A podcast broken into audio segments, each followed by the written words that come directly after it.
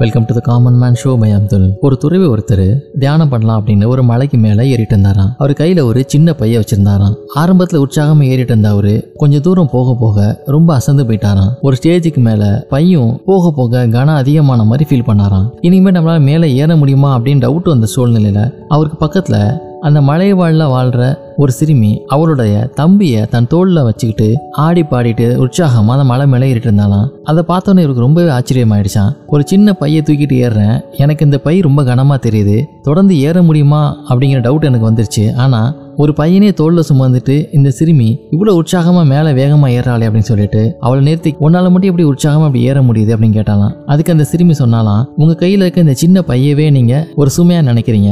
அதனாலதான் அது உங்களுக்கு ரொம்ப பாரமாக இருக்குது அந்த சுமையை நீங்கள் மனசில் நினச்சிக்கிட்டே தொடர்ந்து நடக்கும் பொழுது அந்த சுமை இன்னும் இன்னும் கனம் அதிகமாகுது. ஆனால் நான் தோளில் சுமந்துட்டு போறத ஒரு சுமையாக நினைக்கல. அவன் என் தம்பி. அதனாலதான் எனக்கு அது ஒரு கஷ்டமா தெரியாமல் உற்சாகமாக என்னால் ஏற முடியுது. அப்படின்னு அந்த சிறுமி சொன்னாலாம் இது போல தான் நம்மளும் சில விஷயங்களை மனசில் போட்டுக்கிட்டு நமக்கு மட்டும்தான் அப்படி நடக்குது அப்படின்னு நினச்சிக்கிட்டு இல்லை தீர்க்கக்கூடிய சில விஷயங்களையும் மனசில் போட்டு அரைச்சிக்கிட்டு அந்த சுமையை மேலும் மேலும் மேலும் அதிகமாக்கிறோம் அது மாதிரி இல்லாமல் அந்த சுமையை இறக்கி வச்சுட்டோ இல்லை அந்த சுமைக்கான ஒரு தீர்வை கண்டுபிடிச்சோ அதை சரி செஞ்சோம் அப்படின்னம்னா தான் வாழ்க்கையில் அடுத்த கட்டத்துக்கு நம்மளால் நகர முடியும். இல்லாட்டி அந்த சுமை அதிகமாகி அதிகமாகி ஒரு ஸ்டேஜில் நம்மளுடைய நகரவே நம்ம நிப்பாட்டிட்டு அடுத்தது என்ன பண்ணலாம் அப்படின்னு குழப்பத்தில் மூழ்க வேண்டிய சூழ்நிலைக்கு தள்ளப்படுவோம். தேவையில்லாத விஷயங்களை யோசிச்சுக்கிட்டே இருந்தால் தேவையான விஷயங்களுக்கு யோசிக்க நமக்கு நேரம் இல்லாமல் போயிடலாம் அதனால அந்த சூழ்நிலைக்கு தேவையில்லாத விஷயங்களை தூக்கி ஓரமாக போட்டுட்டு எது தேவையோ அதில் நம்ம முழு கவனத்தையும் செலுத்தி நம்ம ஆற்றல் முழுசையும் அதில் அர்ப்பணிக்கும் பொழுது அது ஒரு வெற்றி பாதையாக இருக்க வாய்ப்புகள் அதிகமாக இருக்குது இதே போல் இன்னும் ஒரு இன்ட்ரெஸ்டிங் எபிசோட உங்களை மீட் பண்ணுறேன்